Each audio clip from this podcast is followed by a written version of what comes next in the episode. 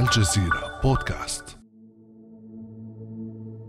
في الثلاثين من ديسمبر عام 2019 أرسل طبيب العيون في مستشفى ووهان المركزي ليوين ليانغ أرسل رسالة إلى زملائه خلال دردشة جماعية على إحدى وسائل التواصل الصينية. محذرا زملائه من تفشي فيروس جديد لا يعتقد أنه سارس. ناصحا إياهم بارتداء ألبسة واقية لتفادي العدوى. لم تمضي سوى ساعات قليلة حتى وصل مسؤولون من مكتب الأمن العام الصيني إلى وين يانغ وسلموه مذكرة كتب فيها. نحذرك بشكل رسمي.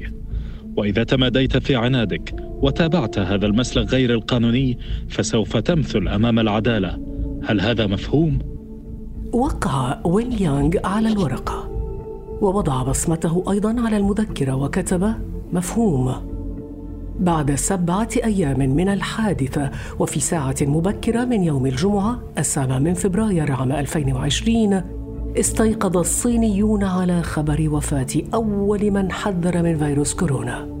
طبيب العيون لي وين ليانغ وفاة الطبيب الشاب أثارت غضبا عارما في الشارع الصيني الذي وصفه بالبطل. كان أول شخص اكتشف الفيروس لكنه تلقى توبيخا من الشرطة.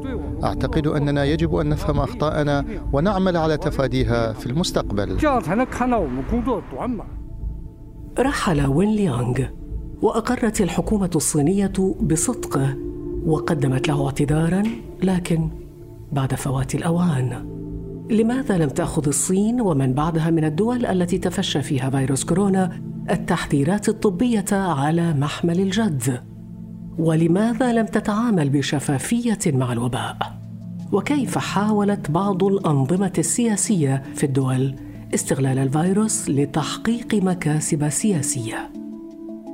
بعد أمس من الجزيرة بودكاست أنا خديجة بن جنة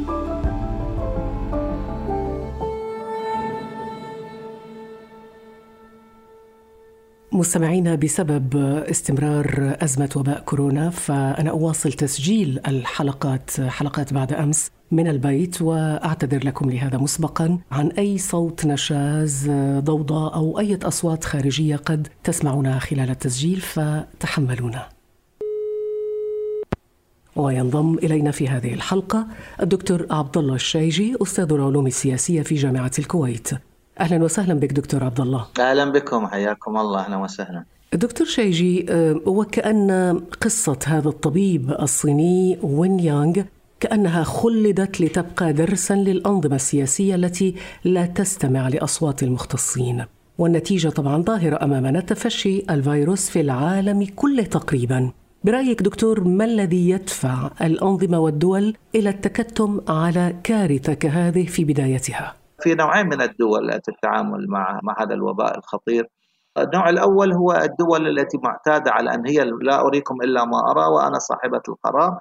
ورأينا ذلك في الصين. حتى الصين يعني هونت كثيرا وأخفت وافتقدت للشفافية عندما انفجر الوضع ومثل ما تفضلت الدكتور أو الطبيب الصيني الذي كان أول من أنذر أو حذر من خطورة ما يجري تم اعتقاله وتوفي بعد أيام. آه، وهناك انتقادات للصين بأنها لم تتعامل بجدية، أخفت الحقائق، غابت الشفافية، ولو بدأت من البداية باتخاذ إجراءات وقائية لكان يمكن الوباء هذا لم يصبح وباء ظل فيروس وليس وباء، لهذا السبب الصين كانت أول من ارتكب خطأ فادح ثم انتقل إلى إيران، إيران في انتقادات شديدة حتى داخل النظام الإيراني وكذلك الشعب الإيراني يعيش في حالة هلع، يعني إيران الدولة الثانية في عدد الوفيات بعد الصين. وتزامن ذلك أيضا مع مع الانتخابات الإيرانية يعني كانت مرحلة حرجة بالنسبة لإيران.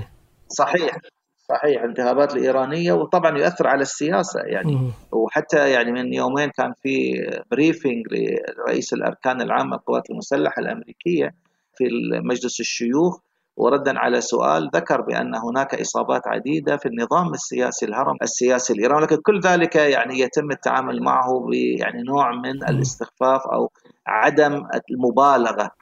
نعم حتى بعد وقوع الكارثة بقي هذا التعتيم يعني رغم تزايد حصيلة المصابين والمتوفين جراء هذا الفيروس بقي هذا التعتيم الإعلامي ساريا.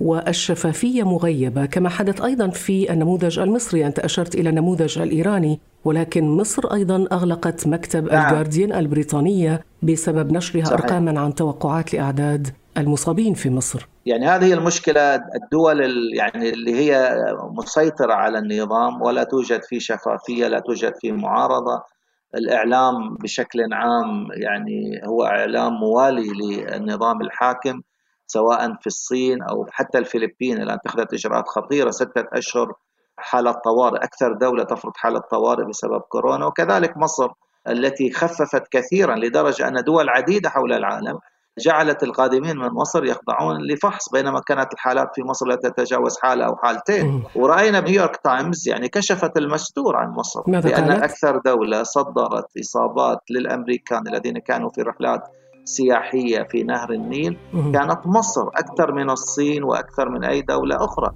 هنا لا نتحدث فقط دكتور عبد الله الشيجي عن أنظمة غير ديمقراطية كالحالة الإيرانية، الحالة المصرية، الحالة الصينية، أمريكا نفسها وهي نموذج ل يعني مثال للديمقراطيه في العالم أيضا تعاملت باستخفاف مع الموضوع. نموذج يعني يثير السخرية وبالفعل أثار السخرية في على منصات التواصل الاجتماعي والتقليل من أهمية الحدث كان يعني الرئيس الأمريكي ترامب الذي عارض فكرة الالتزام بالتعليمات الطبية للوقاية من الفيروس في البداية لنستمع ماذا قال. لا يمكنك أن تكون سياسيا ولا تصافح.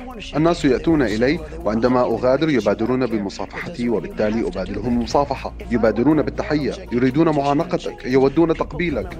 أنا لا أكترث. عليك أن تفعل ذلك. إذا أردت تجاهلهم هل يمكنك أن تتخيل أن أكون مع مجموعة من الناس آه، ويأتون إلي ويبادروني بالقول ترامب؟ وأقول لهم آه، أنا لا أصافح. قضي الأمر. إنها نهاية العلاقة. استمعنا دكتور إلى ترامب في السابق ولكن اليوم ترامب أعلن خطة طوارئ ولم يعد يصافح الناس. كيف تقرأ دكتور عبد الله سلوك ترامب مع الأخذ بعين الاعتبار أنه هناك اتهامات له أصلا ولإدارته باستغلال الأزمة وبسوء إدارتها؟ تعامل باستخفاف شديد ليطمئن الأمريكان أن ما في شيء خطر وهذا it will pass وستنتهي وسنحتفل لأننا هزمنا كورونا. ثم شيئا فشيئا بدأت الأعداد تزداد. عندما ازدادت الأعداد وصلت إلى 500 إصابة قبل أسبوعين الآن وصل العدد إلى فوق 6000 ذكر بأن السبب وراء تهويل مخاطر كورونا هم طرفان. الطرف الأول الديمقراطيين الذين يريدون أن يبرزوا ترامب بأنه إدارته للأزمة سيئة والإعلام الفاسد أو الزائف فيك نيوز اللي قاعدين يبالغون ويسلطون الضوء. حتى إحدى المذيعات في فوكس نيوز تريش ريغن اتهمت الديمقراطيين بتضخيم وتهويل الخطر والهدف هو هزيمة ترامب. فقامت فوكس نيوز بعزلها عن منصبها. يعني وصل الأمر إلى هذه هذه التطورات. دكتور ربما روسيا أيضا لا تقل استغلالا لهذا الوباء لتحقيق مآرب سياسية. عندك مثلا التعديلات الدستورية للمحكمة العليا التي تصب في صالح بقاء بوتين في الحكم. حالات مثيرة للاستفهام أيضا كثيرة أمامنا أمثلة كثيرة. دعوة رئيس الوزراء الإسرائيلي بنيامين السابق بنيامين نتنياهو لتشكيل حكومة طوارئ برئاسته. لدينا أيضا الحدث الأبرز ربما في المنطقة ما جرى في السعودية مؤخرا من اعتقالات.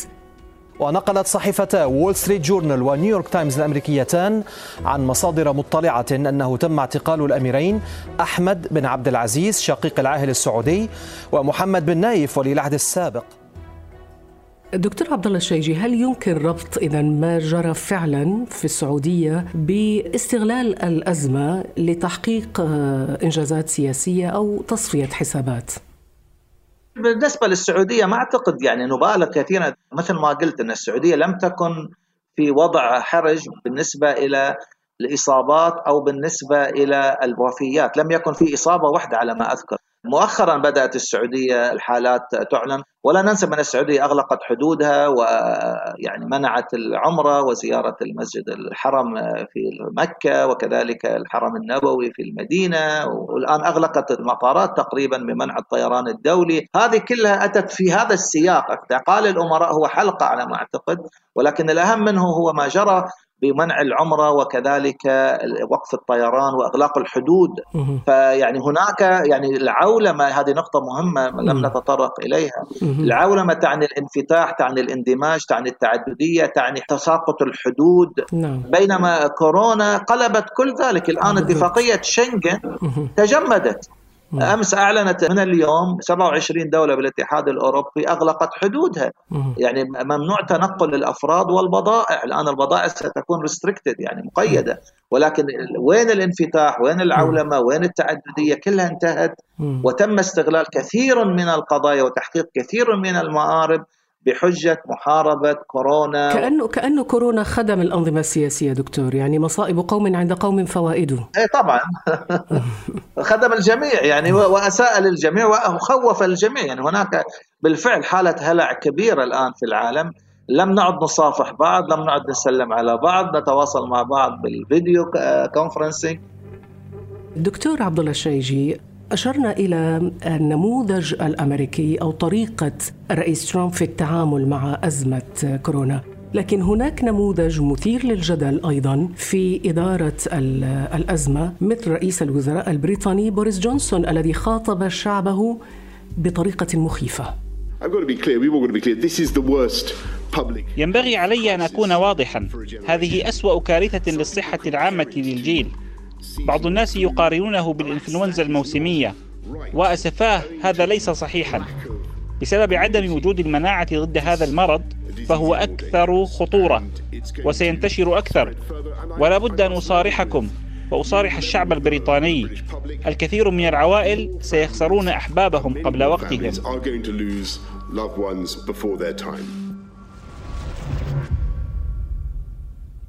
الكثير من العوائل سيخسرون احبائهم قبل الأوان. يعني كان مؤسف جدا ومخيف وأنا كبريطاني إذا كنت في بريطانيا سأشعر بالهلع أكثر بدل الطمأن يعني دور الحكومات الآن هي أن تطمئن. يعني إذا نظرنا بالفعل إلى فيروس كورونا أنا أمس حط في تغريدة إن نسبة الإصابات ونسبة الوفيات جدا جدا محدودة تعافي. يعني 94% من المصابين الآن اللي فوق 80 ألف اللي قاعدين يخضعون للعلاج الآن أو 87 ألف 96% منهم حالتهم مايلد يعني معتدلة.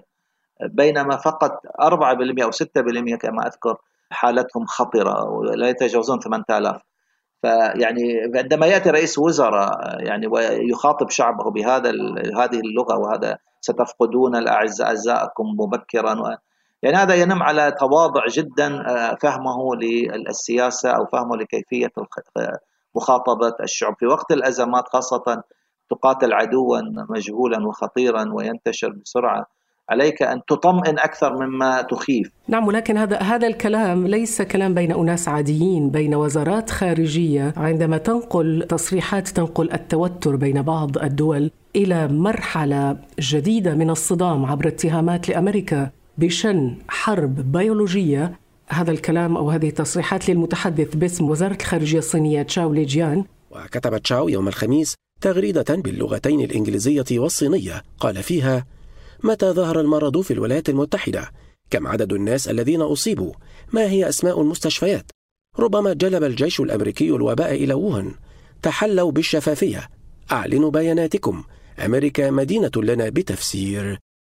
يعني طبعا هذه هروب إلى الأمام من الصين، يعني الصين المضحك أنها تطالب أمريكا بإعلان الشفافية وهي أكثر دولة لا تمارس الشفافية، سواء عندما اندلعت فيروس كورونا أو بالإعلان عن الأرقام والإحصائيات. في دولة تستخدم 300 مليون كاميرا لمراقبة شعب، يعني هي أيضا في دول في انتصار للدول الشمولية في ما نسميه artificial intelligence الذكاء الاصطناعي. الذي يوظف لمساعدة الأنظمة على قمع ومراقبة ومتابعة ومعاقبة شعوبها كما فعلت مع الدكتور الصيني الذي كان أول من حذر من فيروس كورونا. يعني هذا طبعا أنا جدا جدا أستخف بهذا الاتهام لا وجود لنظرية مؤامرة في هذه ولكن ولكن أيضا إيران وروسيا اتهمت أمريكا بنفس الاتهام. طبعا يعني عندهم عندهم حسابات تصفية حسابات روسيا وأمريكا والصين وأمريكا. لأن الصين ترى بأن الفكرة بأن هناك من يؤمن بنظرية المؤامرة يرون بأن هذه فيروس بيولوجي أمريكي. الجيش الأمريكي كما يقول الناطق باسم الخارجية الصينية هو الذي زرعه في الصين وذلك لإبطاء وتأخير والإضرار بالاقتصاد الصيني. حتى لا توصل خلال السنوات الخمسة أو الستة القادمة لتصبح الاقتصاد الأول في العالم. النظرية الأخرى تقول بأن الصين هي التي ابتدعت هذا وأرسلته حول العالم. لاحظ اليوم اليوم توفي 11 صيني فقط. الصين ستكون أول دولة ريكفرد أول دولة تتشافى وتتعافى من فيروس وباء كورونا بينما الاقتصاديات الأوروبية الاقتصاد الأمريكي سينزف. بأي عقل يمكن أن نفسر نظرية المؤامرة عندما يقدم ترامب أمس تريليون دولار ألف مليار دعم عاجل لملايين الأمريكيين الذين فقدوا وظائفهم.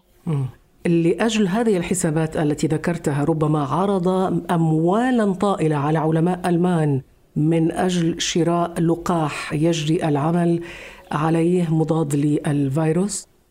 لا يمكن أن تشتري لقاح ولكن هذا جزء من تخطيط ترامب كرجل أعمال أنه يقول للأمريكان شوفوا أنا أدرت الأزمة أنا نجحت في أن أوجد هذا الترياق هذا العلاج أنا the leader أنا القائد الذي يستحق صوتكم في انتخابات نوفمبر دكتور بعد انحسار هذه الأزمة إن شاء الله هل سنشهد برأيك ربما تغيرا في موازين القوى في المنطقة لصالح الصين بما أنها ستكون أول المتعافين من الكارثة وبالتالي ستنهض اقتصاديا عبر دعمها للدول المتضررة؟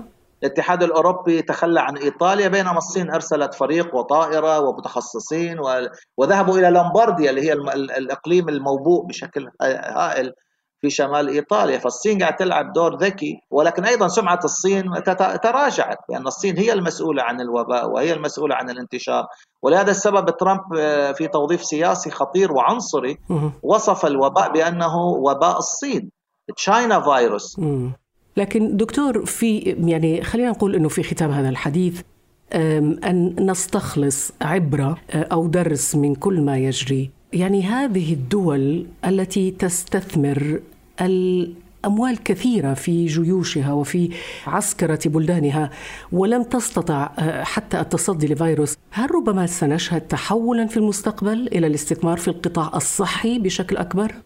بالتأكيد. الآن في الحروب في السابق كانت الحروب متوازية متماثلة جيوش ضد جيوش.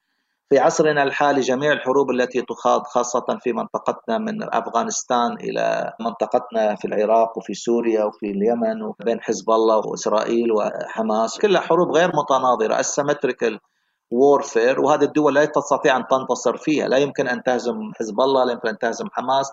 لا يمكن أن تهزم طالبان. أمريكا اضطرت أن تتفاوض مع طالبان المصنفة إرهابية لأنها لا تستطيع أن تنتصر.